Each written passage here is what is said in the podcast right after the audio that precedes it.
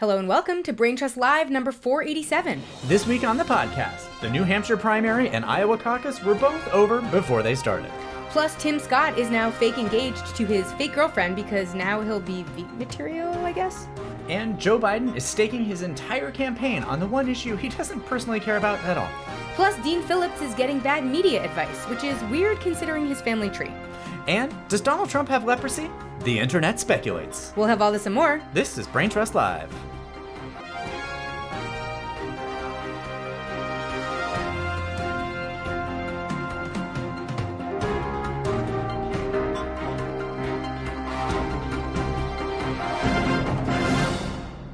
Hey y'all, I'm Brent. I'm Lila, and you can find us on the web at www.braintrustlive.com. We um still have a podcast, guys. Coming back at you after a month and a half. Listen, Listen, you have to take a break. you gotta take a break sometimes. And sometimes you're living through one of the stupider presidential elections in history.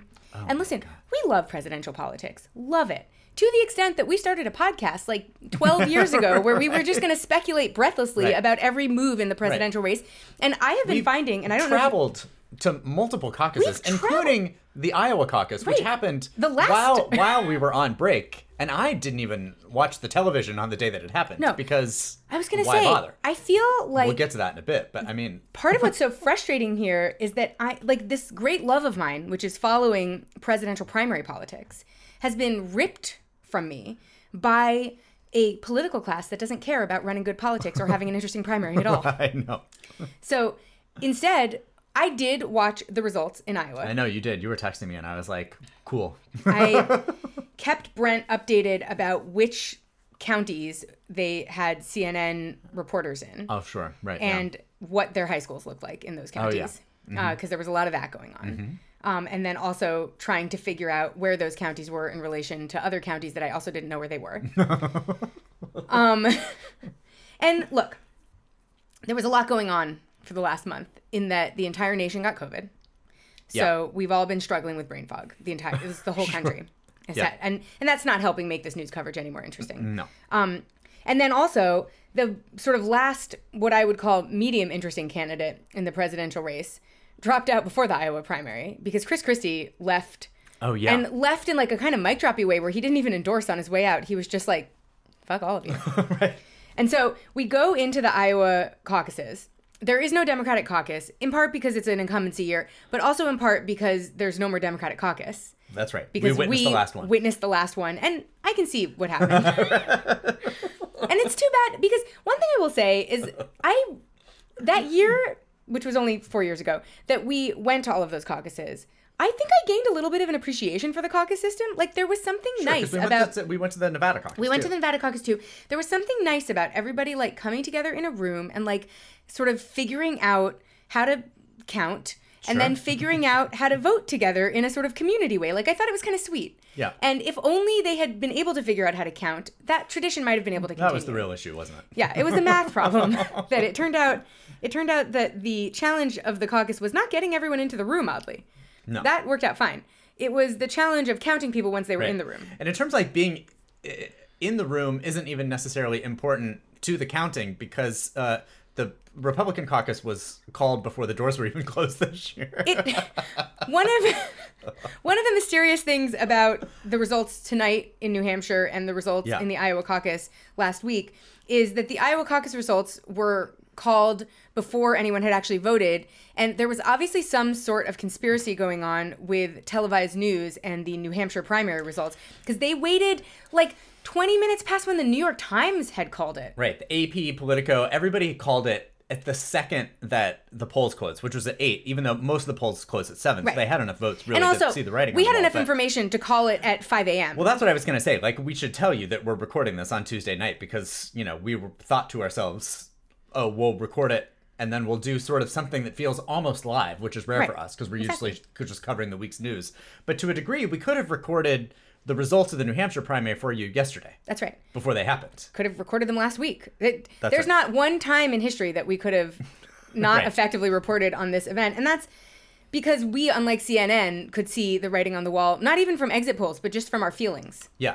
Well, and that's what I feel like. I have just been going on a tirade to anyone who will listen, and I will happily do it again on this podcast because that's what we do here. Yeah. But it's this charade of this Republican primary, and we've talked about it before with the ridiculousness of the debates and the fact that, you know, people who are not polling better than Marianne Williamson is in the Democratic primary have had seven different town halls hosted by CNN.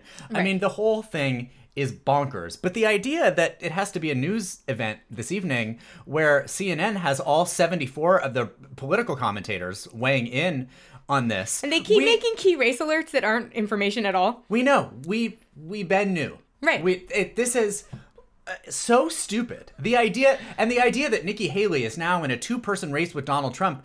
Uh, she's no more in a two-person do- race with Donald Trump than you or I are. I know. I mean, it's funny to watch her. So we did watch her concession speech, Oh, which was super happy about having Uh, lost yet again. I mean, couldn't have been more upbeat about the prospects of her going and getting absolutely Getting second trounced in that two-person race. in her home state, which is her next move, is getting Oh, yeah. trounced in her home state and having her political career destroyed. But she couldn't be more pumped because Super she, stoked. I mean, the fact that she got within a mystery amount of points of Donald Trump, and the reason she made that speech when she did is because that margin is about to widen.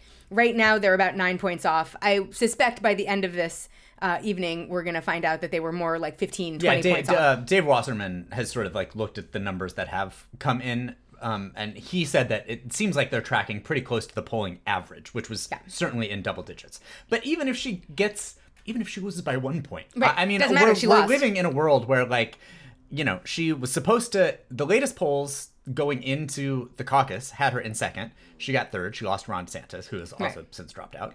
And now she's in this two person race that she wanted, and she's probably going to lose by at least 10 points. And like you said, then she goes to South Carolina. The polling there, she's down by 40 points. After that, it's Nevada. She's down there by like 60 points. And that was the latest poll from there that I could find was a week ago. And that in, in second place was Ron DeSantis there, Yeah. by the way. And then there's Super Tuesday. Oh, there's Michigan in between there, which Mm-hmm. is Trump place. There's Missouri, obviously a Trump place. Like she, there's not a, a there's not a world, which is sort of my rage at this whole operation, is that the we have been led by the media and whoever else to and I realize raging at the media is not really a hot take, but like, you know, it's just so stupid that like people are even talking about this. I had a friend of mine the other day who's like only sort of vaguely interested in politics but like lives in the northeast was kind of like uh, uh, you know, what if if you're a Democrat, do we want it to be Trump or do we want it to be Haley? And it's like we could want it to be Jesus Christ. It doesn't. It doesn't matter. Right, it, it is not going to be Nikki Haley, so our feelings don't matter. It's a, right. That's But and we're just all supposed to go around and like be real jazzed about like some two person competition that's happening, and it's not. This is not a thing that's happening. No, but it's it, it it's like the entire like 24-hour news apparatus is like banking on this being their their hot season Yeah. and they're fucked. Well, and to your point, it was wild that they waited 30 minutes to call this when literally everyone else called They just- it at the top of the hour. They were like the how are we closed. probably like how are we going to fill another 16 hours of air with Right. speculation about this race that has been a foregone conclusion since For the months. beginning of time. right?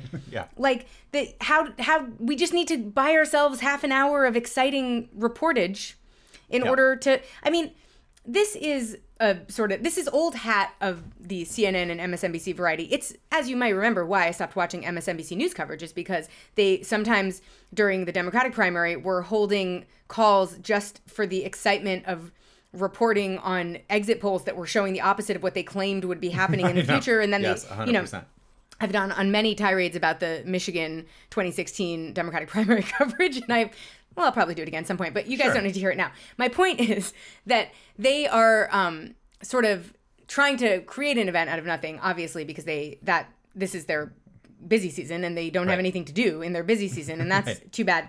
Um, but also, they have to fill all day with news, and this is the only thing that's happening today, Yeah. so they've got to deal with that. It's just it's funny because they're trying to rely on you know they've they've evolved a whole language of reporting on um elections so they have you know we, we know about the key race alerts and there's like news i Mm, sure. mean there's graphics and there's sound effects and there's all you know these there's all this stuff that they've kind Yeah. of evolved to make There's it more like a board. sport they have the big board they're always there, there's always some interactive thing where they're like Mm-hmm. looking for the one fact that's not available on the interactive screen or whatever they're constantly running into this problem but they have evolved like an entire language of reporting on this, Right. and there's like no place for it right now. Right. They kept going back to like results from the 2020 Right. primary, which had like 74 different candidates, and like Ted Cruz had 12 percentage points, and they were trying to compare how many votes Donald Trump had gotten in that race to how many Nikki Haley was getting in this race, and it was like it was all irrelevant information in a world Right. where a it's a blowout, and b like the the numbers that that math doesn't have anything to do with anything. Right. when on the other hand, the other weird thing that was going on in New Hampshire is they're having a non-sanctioned Democratic primary today too. Yes. That Joe Biden won as a write-in candidate. right. Um, because he's not participating in it because you know They he's changed the map. they Right, changed- so yeah. he's not. They're right. It's on the DNC is claiming that this is not a real thing. right. Yeah. Um, but people are still participating in this charade. Sure. Um, my mom called me this morning and said that if she was voting in this fake primary, that she would vote for Marianne Williamson. Yeah, Carla. warming warming Brent's heart I did it. because she's the only anti-war candidate in the race. And listen, I turned one person into a Marianne Williamson. in a voter. in a theoretical race that's not real. right. Um, but I mean, that's sort of like the other bizarre thing that's happening in New Hampshire tonight, and because of that, the news can't really report on that. They did project Biden to be the winner of that right, Right. away, but because it was both fake and also Right. Because um, there's like seventy there percent. Seventy percent of the ballots are are write-in ballots, so you can assume now there was a, a a small push among mostly young voters to write in ceasefire. So there's some of those some of those I- write-in ballots may be for ceasefire, but probably not enough. I would love to find not out- enough not enough to put Dean Phillips over the top. I don't think probably. How But, uh, ceasefire did in that race. Uh, well, we will find out. I guess we'll find out. Yeah. No. But in any case, save your eyes and don't worry about the results. Of Yeah, I mean, we'll keep telling you, obviously, because it's still enjoyable for Right. us. But like, it, it just the idea that like you The winner's be- Donald Trump. correct. We, we at Brain Trust Live can project the winner of the entire Republican primary as Donald Trump. Yeah. And the only so there's been a lot of speculation also tonight about whether Nikki Haley should drop out, when she should drop out, blah blah blah. And the one thing I've been thinking, which is I don't know, I haven't fully thought it through, obviously, but also I think not in line with what a lot of other political analysts are thinking, is I think that she should not ever drop out because I feel like a there is a world in which Donald Trump falls fast and hard for legal reasons by surprise at a random time. And Sure. if she drops out for her own self, she'll never be the candidate. No one would pick her to be the candidate Right, if the she's thing. dropped out. If it's Right, right. If, it's- she drops out, then they pick, you know, behind closed doors at the convention, and there, there's not a world where Nikki the Republicans are picking. Nikki Haley No. to be the nominee. Right? but there is a world where that's the case if she's the only person left in the race. sure. and she can pull some delegates in, you know? Sure. I mean, there's a world in which this could just be a gamble that she tries to take. And here's the thing she's about to ruin her political career. So go for it. Well, that's the thing. Well, I, I think the question for her will be: Does she actually want to? Because She has done it. It's too well, late. My I don't feel- know that that's true because I think I- that I, I think that there, she's still. I, I think the the most embarrassing thing for her to do, and she would have to drop out at that point, is to lose her own state. state. that she was the governor of twice by forty points. Good news, that will happen. Well, I so, know, but that's what I'm saying. Like, d- I think just for her, it's it's I it, at this point for her, I think it's probably more a personal choice, just in ter- No, w- I- regardless of whether she'll be continued to be funded or not. It's just like, does she want that to be like the thing that people remember about her? here are my thoughts about this. She has no political career because she took on Donald Trump in this primary. He's not going to put her back in his cabinet. No. She- so her career with the Trump administration is done. yes, And her career as a politician who's relevant to Americans is done. probably. And once you have all of those things, and we're living in a wild time where the president has 91 indictments, and Yeah. she is the only person who managed to stick it out in the race long enough to even be in, you know, to even be uh, in everyone's conversation. She outlasted people who were front runners last year at this time. Right. Um, and she has nothing else to live for, really, because she is not. Th- this is the end of her road, no matter what. My feeling is just like, and listen, I know she's not courageous enough to do this, so don't worry about it. Right. But I feel like go balls to the wall. You will. My feeling is she would be able to find people to fund her continued campaign because there are people who are very like who are deeply concerned about the Trump uh, sort of uh, movement inside of the Republican apparatus. Yes. Like a, there are a lot of like sort of base you know republican operatives are very concerned about the trump movement Sure. so i think that there's a world in which her campaign could continue to fundraise enough to just stay in the race Don't just don't drop out. You don't have to. You're not going to win anything. Don't worry about it. Just mind your business. You know. Don't stay home if you want, but Yeah. just like stay in the race. Don't officially drop out. Don't Right. do anything because your career's over anyway. So who fucking cares what you how embarrassing it is on the way out? Like don't Sure. don't worry about it. Um, Yeah. I feel like then, if I'm her, again, I don't really care what happens because she's not going to become the candidate.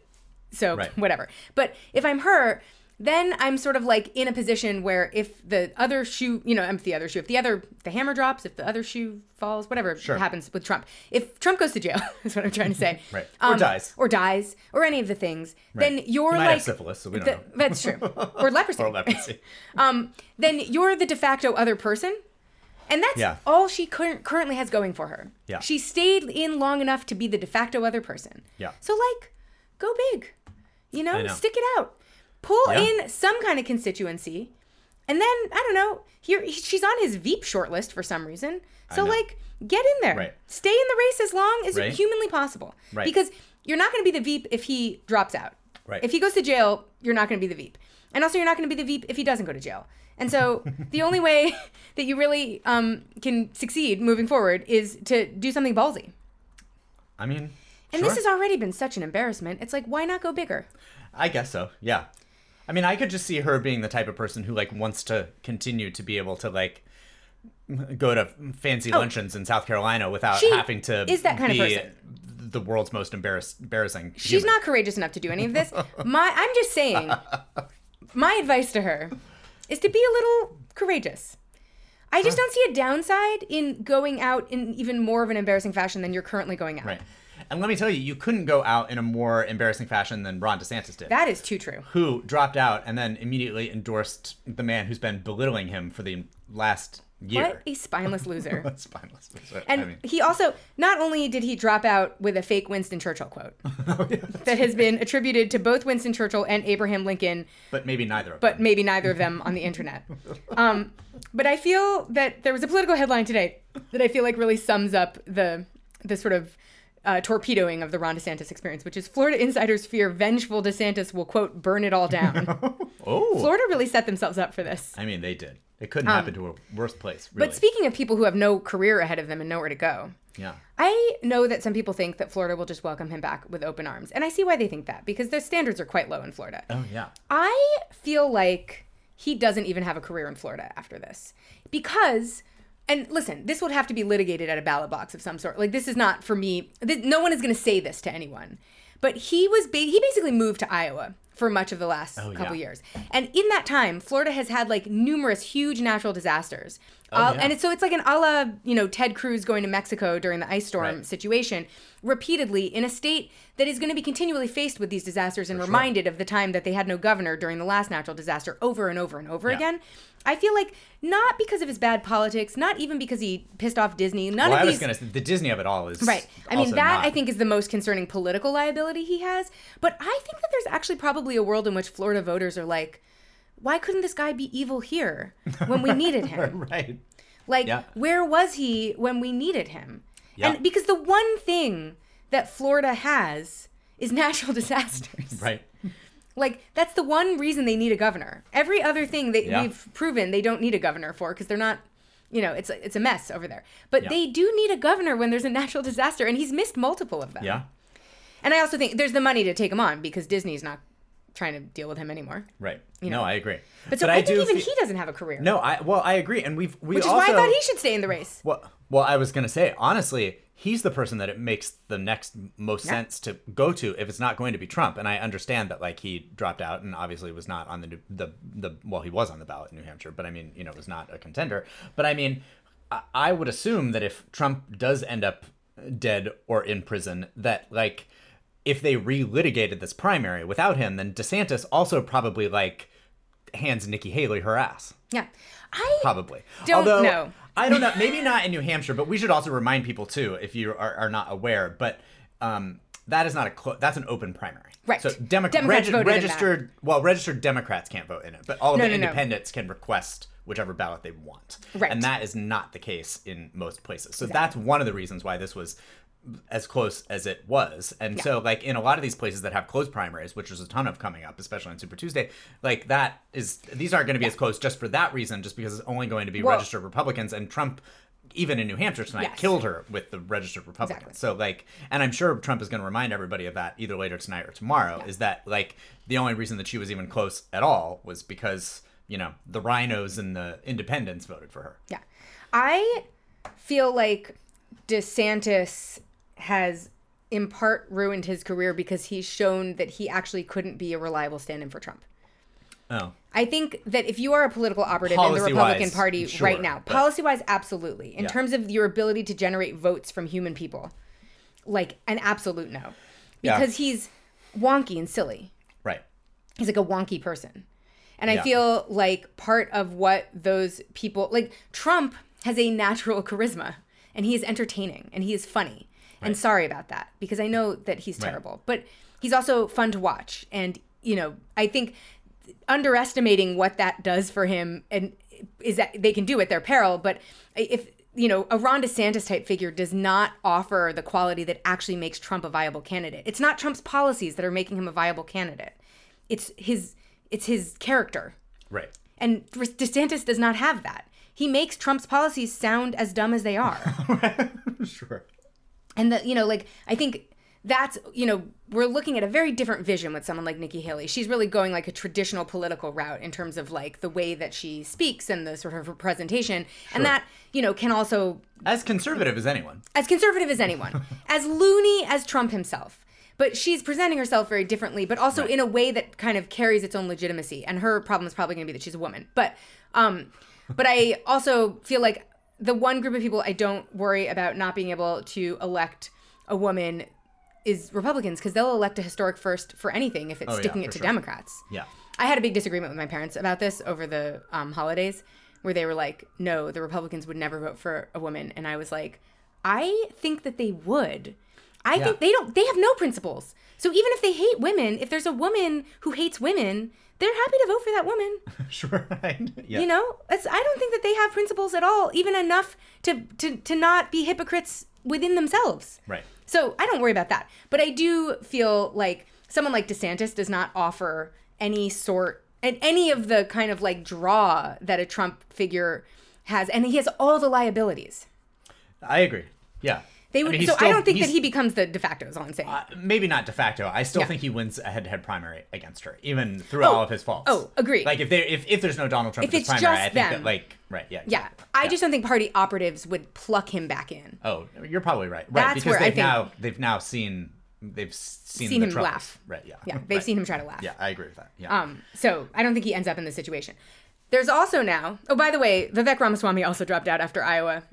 Yeah. Maybe you heard about it. Maybe you didn't. Right. Endorse Trump, obviously, because Like, what else? is right away. do? There was a great tweet that was like said something like this has been a test of like the Harvard Business School. It was like a study from Harvard Business School is now Right. concluded. Thank you so much for your time. Whatever. Like, Yeah. um, in any case, we also now, because we have a de facto winner of the primary, um, have a lot of people sort of positioning themselves to be on the Veep shortlist. And Sure. one of the funniest of those is Tim Scott, who is now pretending to get engaged to his pretend girlfriend. Um, so that he seems more VP. You might have heard when he was running for president about how he went and found a girlfriend. Right. She was at one of the debates, I believe. I yeah, I think that she was. Um, he's so Tim Scott is 58 years old. His bride to be is Mindy Noce.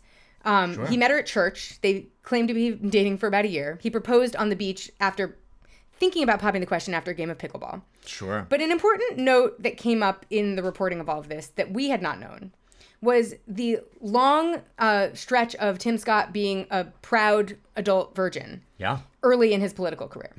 So, starting in the mid 90s, when he was running for city council in Charleston, um, he was frequently described in press as a proud 30 year old virgin. He got the support of the National Abstinence Education Association. He went sure. on to co sponsor the Abstinence Education Reallocation Act, which would have funded abstinence education, um, and called for teaching, quote, the skills needed to resist the negative influences of the pervasive sex saturated culture. But sadly, when he um, went for his went up for his Senate run in 2012, he was asked, "Are you still a virgin?" Sure. And why? Because he had already he had already announced that he was. Yes. And um, sadly, in 2012, when the National Journal came ask, came knocking on that, he um, you know they were asking if he was sticking to his pledge of abstinence. He said, "Not as well as I did then." oh dear. Um, He was 46 at the time. He said he hadn't changed his mind that sex before marriage was a bad idea. But he said, The Bible's right. You're better off to wait. I just wish we all had more patience. Oh, well, this is what happens when you're resisting having sex with men That's right. as a religious person from South Carolina. Yeah, Uh, his fellow South Carolina senator is doing the same. absolutely. A lot of a lot of adult virgins in, this, in the South Carolina Senate. Uh, but that's how you end up being a you know 40 something year old virgin being asked about this Right. is because you've really been trying to not have sex with men your entire life. when I feel like a good way to cover yourself in that situation is to announce to everyone that you're a proud adult virgin, because then everyone's like, well, I mean, he's not having sex with anyone. He's a proud adult virgin, and he was willing to say that. Yeah. I mean, it's just, it's so funny because it's one thing. Listen, I don't condone journalists prying into politicians' lives Well, to know- find out if they're adult I know. Lila was like uh, pulling information from the story earlier today, and she was like telling me about the entire sort of like you know story of his virginity and lost Yeah. virginity and things, and I was like, why do we know this about him? And, And the only reason us. I was gonna say, and the only reason that we know is because he told us. Yeah. So like, you don't need to be telling people that you're a proud 30 year old virgin. You don't need to be. You could have told the National Journal to fuck off when That's they right. asked you if you had. You didn't have to say anything about the Bible. You didn't have to do. You didn't have to do anything other than not be telling everyone about your fucking sex life. Right. No, but he was proud to. He he was proud to be a virgin. That was the only route available to him as somebody who Right. couldn't have sex with men. In any case, um, we have a lot of reasons to believe that this pretend girlfriend and pretend engagement are pretend. The Right. most important of them are that all these announcements only come when he's about to make a big political announcement or making a push for a big political. Yeah. Um, Oh, he endorsed Trump also, which like how sad for him. I, so sad. I mean, also again not surprising, but like but kind of gross. And what's sadder is pretending to get engaged so that you can be on the Veep shortlist. I know. Everything that's happening with Tim Scott right now is like pretty maximum sad. And you know what? It makes me respect Lindsey Graham a little more.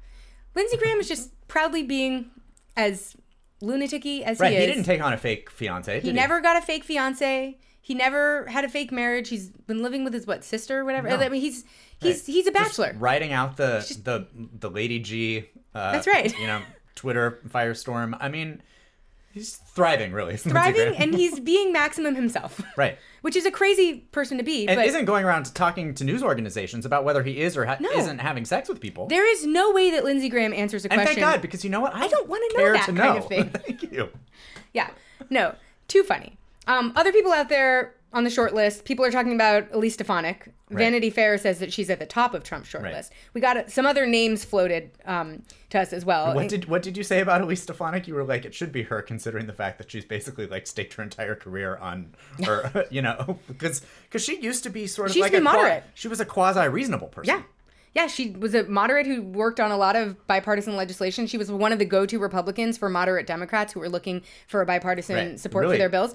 And she just like did a weird 180 one day. Yeah. And no one knows what happened. Yeah. And no one, you know, people who used to say that they liked her and found her, you know, were friends with her and found her pleasant were like, I don't know what the fuck is going on now. Yeah. She's basically staked her entire political Yeah, career on getting a Trump appointment of some sort. So if she doesn't, then she's really fucked herself because this is the only thing that she currently has going for her.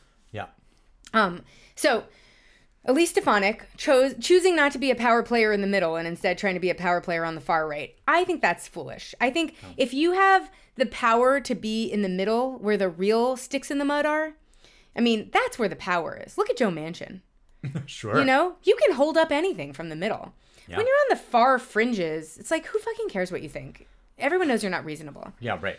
Be the Yeah. person. She threw have her. the She guts threw her lot in with a with a- questionable. yeah. You know. have the guts to be the stick in the mud in the middle. That's a much more.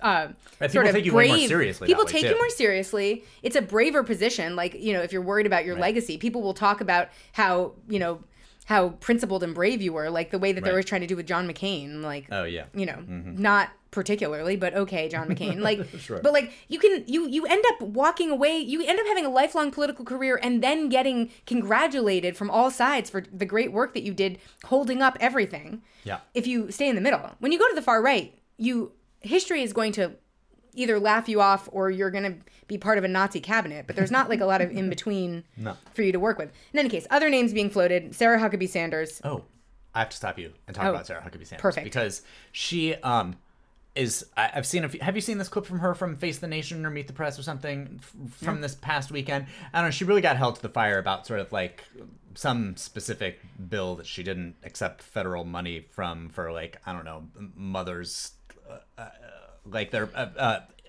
mortality rate. Sure, sure.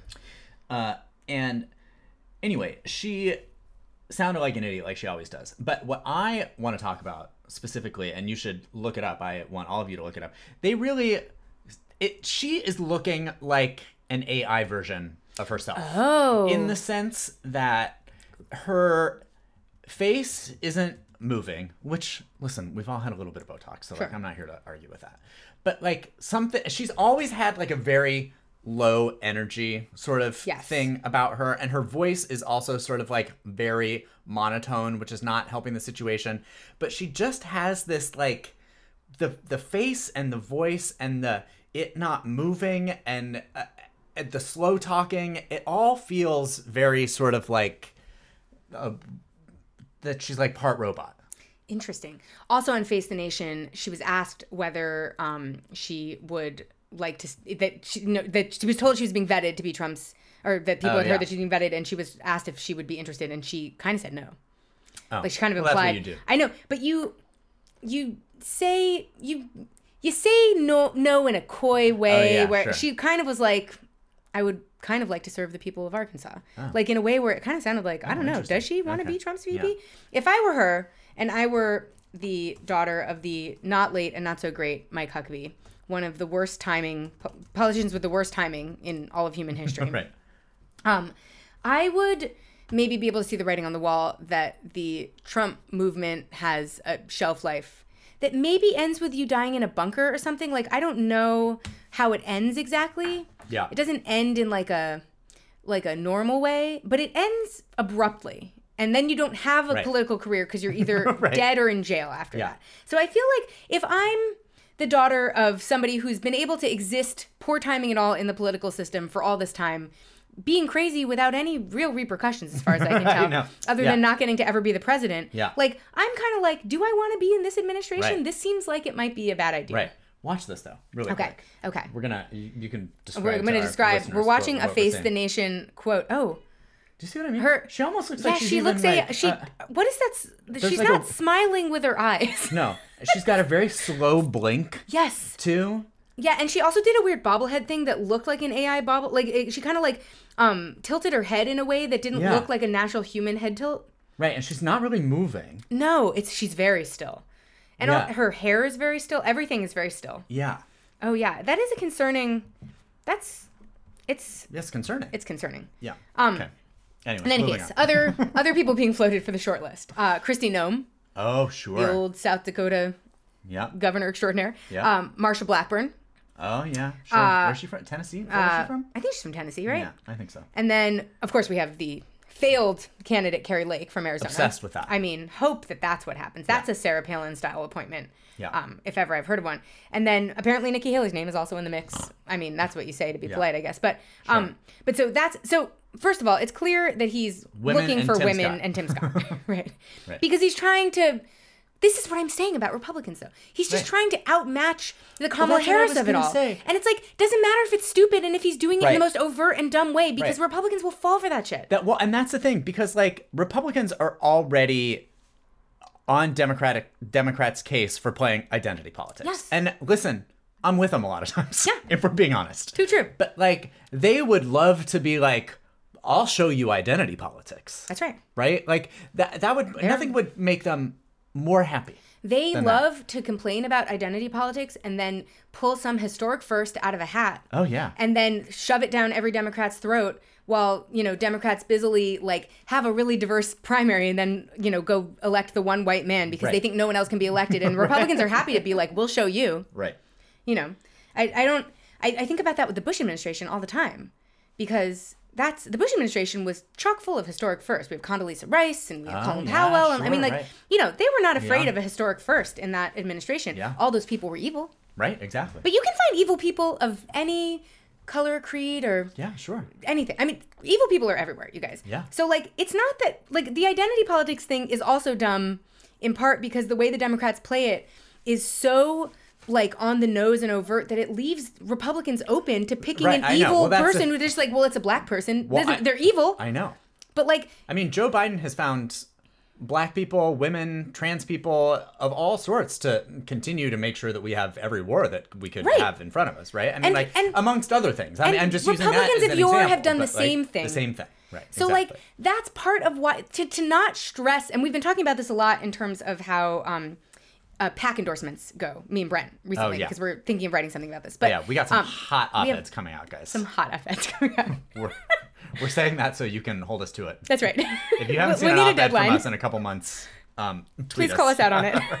but part of what is frustrating about the way that we you know, sort of frame identity politics because of course it's important to have representative Yes, people in government. Yeah, we're like not of course. declaring that it's not, Like right. the to to not to care to not care about the politics of those representative Right. people though is a problem. Yeah. Because it is possible to be a hypocrite and an asshole Yeah. no matter who you are. Yeah. And it turns out that a lot of those people are who get ahead in politics. Right. Yeah. Um, so in any case, so this is a perfect example of the Republicans just somehow doing exactly what we've done in a way that is just as brazen as the Democrats have done in terms of like just brazenly picking some sort of identity marker to, you know, to appoint or to, to look for a, a, a running mate with or whatever. And they're just gonna do it to show us.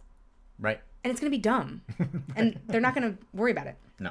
But also, what's happening with Democrats? Because this is currently one of the frustrations of both the Republican and Democratic primaries right now.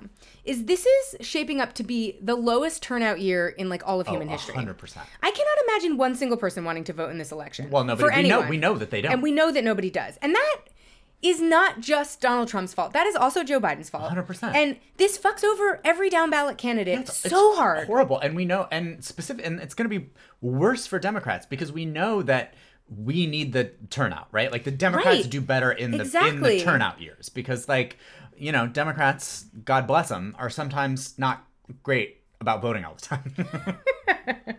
So you really got to get them jazzed. That's and so they've done one of the things that they always like to do in the Biden camp is make hires from the progressive world for communication staff. So they just hired a former spokesperson from AOC, Lauren Hitt, um, and for their communications team. They did this before Sure. with Symone Sanders in the last race, who was a Sure. you know a Sanders um, mouthpiece. And then they also hired uh, some a, a researcher, a research director who used to work on the problem with Jon Stewart and Patriot Act with Hasan Minhaj. So they're trying to get the, the youths, I guess. I don't know what i guess um, but then, in the same breath, they also brought John Kerry on board, who looks like a melting wax statue of right John Kerry. also 80 and he's 80 years yeah old. he's leaving his post as like the you know climate envoy which is like fine because that's It was a fake job. post anyway, yeah. Um, so I, I don't know. I mean, I have a lot of thoughts about that that are like a, a separate but related entire podcast because I, I mean, whatever. I don't Yeah. care. I, I don't. I really don't care what the Biden campaign is doing. No. The truth be told, because let's not. it's irrelevant. No one's to vote. n- No one's gonna. And I'm not voting for that. No. It's, So- well, it's to be the kind of. And like, what's AOC's former communication director doing for anybody? Like, Well, I mean, maybe she's I- lovely. I, I, I don't know. Well, and she know, also but, she like, may I- be good at communicating with younger voters, and it's they're not going to give her anything to work with. Right. It's like you have to, at the end of the day, Yeah, be able to the communicate the something. Right. You have to be able to have something to communicate as the Yeah. communications person. And if you don't have the policy pieces in place, like I think a lot of the time they misunderstand what was so appealing about an AOC because part of the appeal was that she was she was a great communicator and she was a compelling speaker and all of those things absolutely but also she was peddling popular policies Right. Yeah. Without the popular policies piece, you don't have much. Right. The same is true of Fetterman. It's yeah, it was great that he had such a great communication staff during his Yeah. campaign since he was basically like in a bunker that whole time. Right. But also the policy was policy people were interested in. Right. You have to have the policy piece, and that's where the Biden campaign and now he's is- a Republican all of a sudden. So who knows I know what happened nobody. with that? I know But, it's mean, things know. have fallen apart. Yeah. quickly. Um, but also they're making what I think is, I mean, I guess the only choice available to them, but also a confusing choice given the candidate that they have, which is to basically like lean heavily onto the reproductive justice issue. Well, I And have said there that is the every other candidate that would be the right choice. I mean, I well, I agree, but I still think that, and and we've said this, and and maybe it's not necessarily specifically reproductive rights, although I feel like that's still, even in you know the midterms, we saw that that was driving people. I feel like their best chance against anyone is to make it about the courts. Yes. Uh, uh, so like, and obviously reproductive rights is the way to go there. But Yeah. you're right. I mean, like somebody who has notably, you know, not been great on abortion No, that's they since leave the beginning of time. they to to have this defining moment in women's reproductive justice to have Joe Biden be the president while that's happening have achieved next to nothing in terms of you know sort of mitigating the results of it they're Right. just now releasing a bunch of executive orders that are meant to kind of like address some of the concerns that have arisen in the sort of post roe era but it's just such an awkward sell because everybody knows he doesn't actually care about this issue I know. and I think that that's where you run into issues. How, you know, it, the same thing happened with Clinton Kaine. Tim Kaine Yes. was the absolute worst choice of running mate for her. I'm sure he's a nice guy, and I feel bad that he has long COVID. But he was like, he he is notably personally pro-life. Right. So it doesn't matter. He was in favor of the Hyde Amendment. It doesn't matter if he decided not to care about that while he was running with Hillary Clinton. We're talking about Team Hyde Amendment here being the people. You know, who are going to shepherd our reproductive rights through this horrifying time? Yeah. It's just such an awkward problem to Right. be having. And so, listen, they're going to have to lean on Kamala Harris really heavily, which is too bad because she seems to have lost the ability to speak competently in public. Listen, What is going on with her? I don't know. I texted you about this yesterday Yes. uh, because I had she did a longer interview on CNN last night, which I did not see, but they were playing clips of it throughout the the day, and she was, you know, is just has done some recent events of late, you know, talking about Right. reproductive rights. Well, she's on the Reproductive Freedoms Tour. right, ex- right, exactly. Where's she going? Because nobody has them. That's, I know. Uh, well, she's going to have a lot of stops to make. Right. But I and we've talked about this, it's been a while before on the podcast, but like this is a woman who uh, has has a record of being able to speak in complete sentences. We have seen her do this in person. We've, we've seen her She was do our it purpose. senator. She was our senator. She was good. She was on the Judiciary Committee. We saw we saw her hold a lot of people's feet to the fire. We saw her interrogate a lot of these Supreme Court justices Yes. who are now on the bench about this very subject. And I don't know. I re- and listen. I know that the the being the vice president is Is silliness. Like, is absolute silliness. But it seems as though it has caused her to truly f- forget how to s- like string sentences together It's so which wild. I didn't have. I didn't see coming. I would have thought that like maybe okay, well like your day to day is probably awful, and I get that. Yeah. But it's like you know, three years ago you were still you know generally able to like like a speaking human being. right. No, it's so weird. And I can't tell whether this is something that has been sort of foisted on her where she is like being I, I mean, I know she's not being given proper prep for these remarks. Sure. Because she's obviously freaking out in front of microphones constantly. Well, and, and they I also, right, and they also at the beginning they were like, "Here, handle the border," and Right. here, hand like they gave her all of the absolute set her like, up to fail immediately. thankless things to do. So like when she got interviewed about those things, she probably there was nothing good that she could say, Right. so she floundered and she sounded like a goon. But and some of these flubs like you can't give an answer about like the importance of reproductive well, and this is an issue that she to is a- she has a- always a been quite interview on CNN. like, quite articulate on. Right. This is an issue that her campaign featured really heavily. This is an issue that she spoke really well on at a time. Like it is just so confusing what's going on with her. yeah, And it's not great in a race where everyone else is a doddering old person. no, Because she's like currently the only person involved in the presidential race who's not 1 billion years old. right. And it's like if she's gonna have dementia, I don't know what's gonna happen. So that's a real mess that we're in. Too bad, really. They're also they're they're kind of you know they're staking a lot of their um of, of their strategy on reproductive justice at present. Right. They've really like been they've been on you know they're on this reproductive justice tour. They've sent Kamala out on this tour. Uh, they also announced a few executive actions. One is a program to educate patients and doctors about their rights because apparently now they've gotten quite confusing. Um, Sure.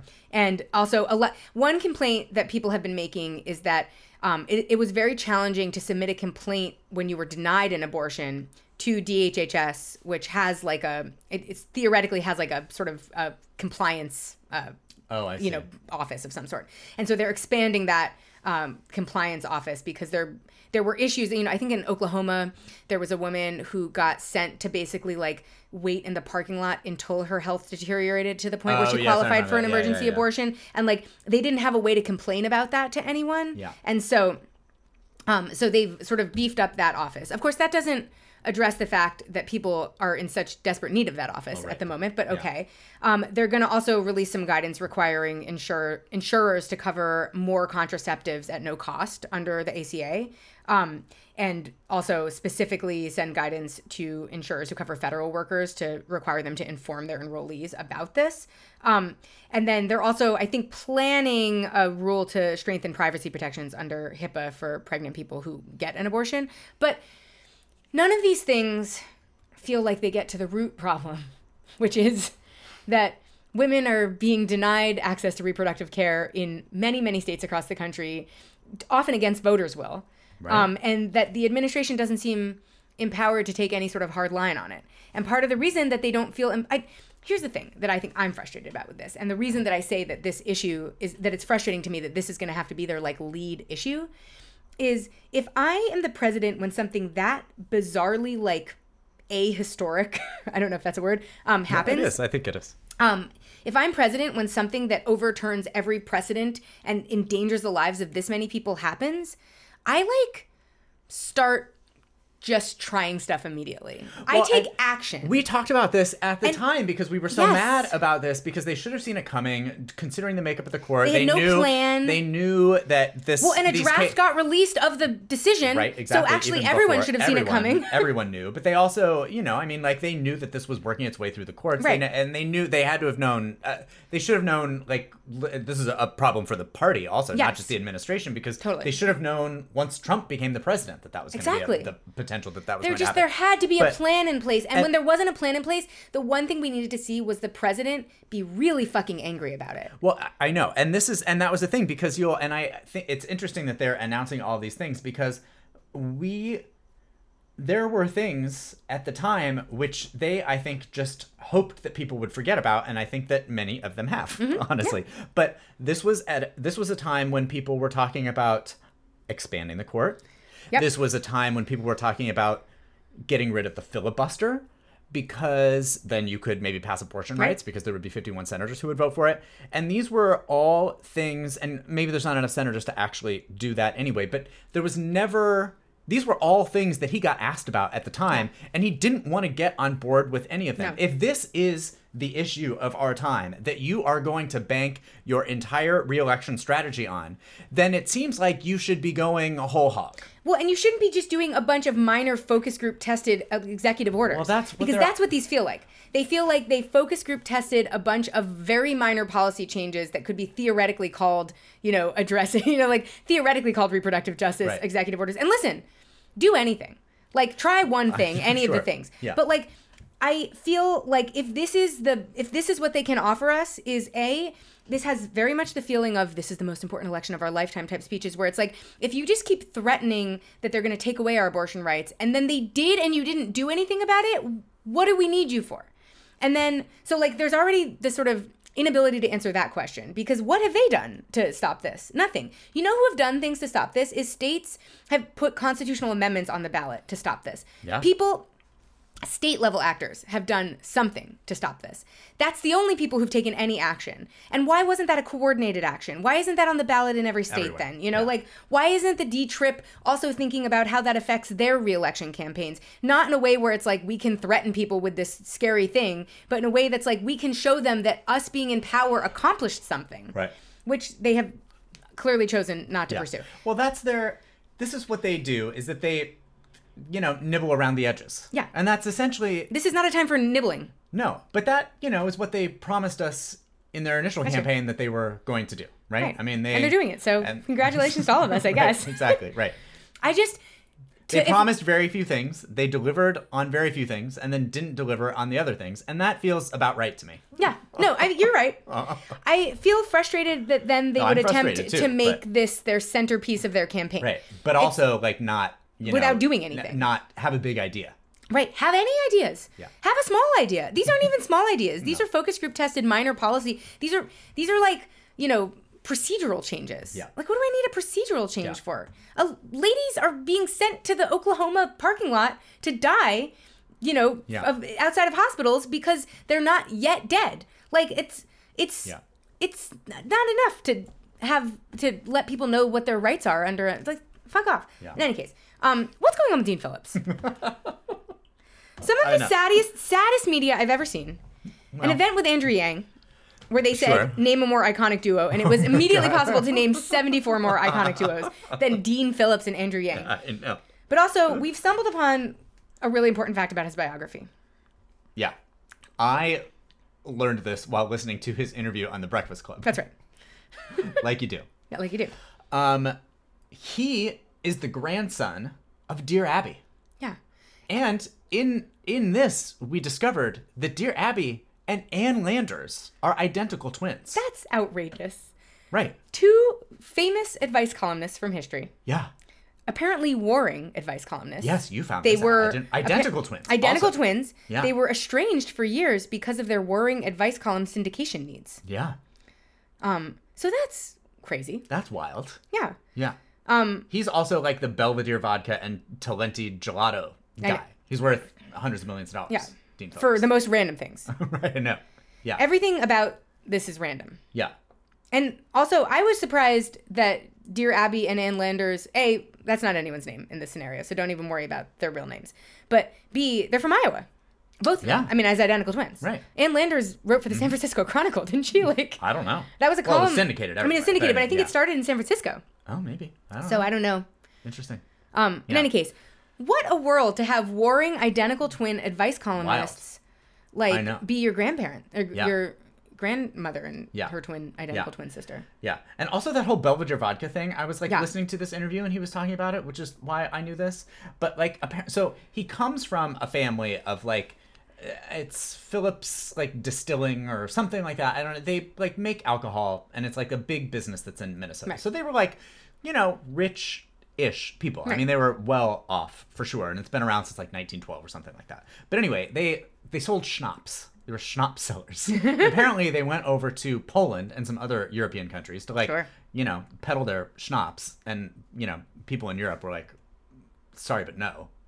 Uh, but anyway, they were in Poland, and they had this Belvedere vodka, which was like nothing at the time, and they were like, "Oh, well, we'll distribute that," and it didn't sell forever until like it was in that Jay Z video where he was like drinking Belvedere vodka, and then all of a sudden they got like insanely rich off of Belvedere vodka so random. because Jay Z drank it in a music video. Also, you guys, Talenti gelato is not great. Oh, I, I wouldn't. I don't know. I know because I know everything about the ice, cream, market. Sure. And it's like You, you and Joe Biden. me and Joe Biden. it's fine. It's not all natural ingredients. And it has some I would argue uh it it has the taste of a of a of a gelato that doesn't feel as all natural as Why is some it so fucking expensive then? it's so fucking So expensive. expensive. It's expensive because it comes in those ridiculous plastic containers. Uh huh. It's bad for the environment.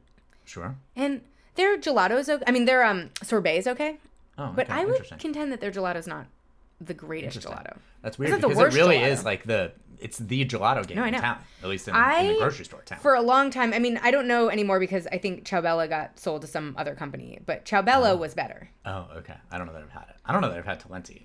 No, I- I I've had all of them obviously, Yeah, but I've course. had I've tried to limit my Yeah. access to some of Yeah. them. Here's what I'm going to say about Dean Phillips before we leave this. And I think that some of these policies are probably self serving in the way that he probably. One of the ways that he's trying to get people to vote for him is to find a lane to Biden's left, which, granted, is a wide lane. It's any It's a- anyone it's a- running could be in that multi-lane. lane. But I will say, and the reasons that he gives for these policies is because he has gone out and spoken to people. Right. He is. I mean, literally, he didn't get elected that long ago, and immediately was like, "I'm a moderate." Joined the Problem Solvers Caucus. Right. Since he started campaigning, he has come out for Medicare for all. He's in favor of reparations and a myriad of other things that I do feel like uh, and I don't know how genuine he is about any Right. of these things. And like I said, it could be just because he's sort of like trying again to sort of like Find any fish lane. for votes. Right.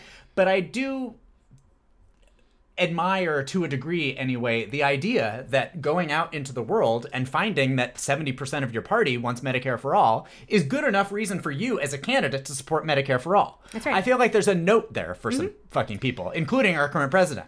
Really, anyone who wants to be in step with seventy percent of voters in the United States. Right? 'Cause it's everyone not hard. supports It's not hard. It's, not hard. Not hard. Yeah. And by the way, if we learned anything from the Liz Warren flub of a lifetime, you can say you're for Medicare for all and then not actually be doing anything Nobody's to. looking for the math on that. No, it's no one even understands the math.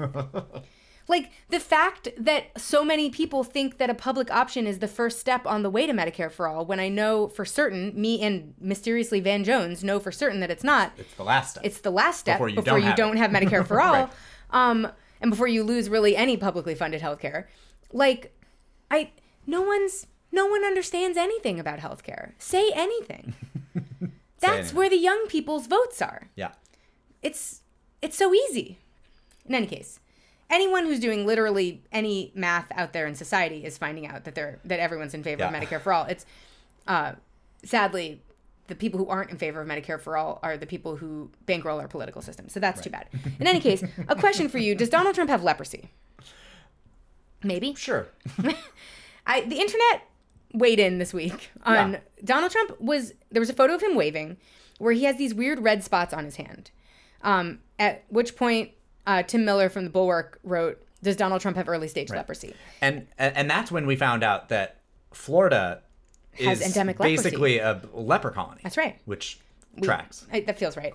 um, so there's a possibility that the leprosy gets him before the courts do. We don't know. There's also a possibility that he fell because he's an old person and probably had to go to the hospital. Be, spent three weeks there, but we didn't find out about it know. because that's what well, happens with old people. didn't even know that he was near dead from COVID while Exactly. he was actively the president. Right. Yeah. So there's a lot of possibilities with these hand, these red dots on his hand. Yeah. Um, I like the cinematic, the cinematic uh, nature of the leprosy idea. oh, same. I feel like he should run with that because I And then be like, I was saved by Christ. Yeah. Even though I think you can now you just get an antibiotic for that. But Yeah, I think they have figured out how. There's a reason we don't have leper colonies anymore. Right, I. However, I feel like I'm excited about the possibility of him claiming, him denying that he has it for so long that he runs out the antibiotic yeah, window. right. Oh yeah. But it is antibiotics. I just looked. Yeah, yeah. Well, there had to be a reason that you don't have leper colonies anymore. I mean, well, that's true. there used to be all, and it's not that hard. It's not that easy to transfer leprosy to other, transmit leprosy No, to other hard. people. It's very hard to Yeah. get. So, like, I feel like the fact that you don't hear about it anymore, and anyone who has ever had leprosy is now living in regular society In Florida. in Florida, right, is probably a sign that it's treatable if you try. Yeah. You can't treat it by drinking bleach, though, which might be the preferred method of Floridians uh, dealing with any kind of health concern. Yeah. But oh boy. in any case, that's the news this week. Next week, I assume we'll have some sort of updates on the courts. There was some. Oh, yeah, we gotta do that. We got to talk about the courts. I know that there was some attempt to get around a DC gag order that got denied recently, but I want a more in-depth update There's about also some where um, these cases Fani stand. Willis Yes, uh, drama. exactly. Yeah. Yeah, so we got to. isn't great. No, I know. We gotta um we gotta get an update for you about that. Yeah. Also, now that the primary is basically over, you probably don't have to hear about it until Super Tuesday when we'll report just how badly Right. uh, everyone else lost to. Right. Yeah. Donald what is Trump. it? We got um February 24th or something like that. Yeah. I think. So we have South weeks to go. So Yeah. look out for some other information in the meantime. Oh, boy. Um, and until then, well, you'll be hearing from us. So we'll talk to you next Right. week. Bye. Bye.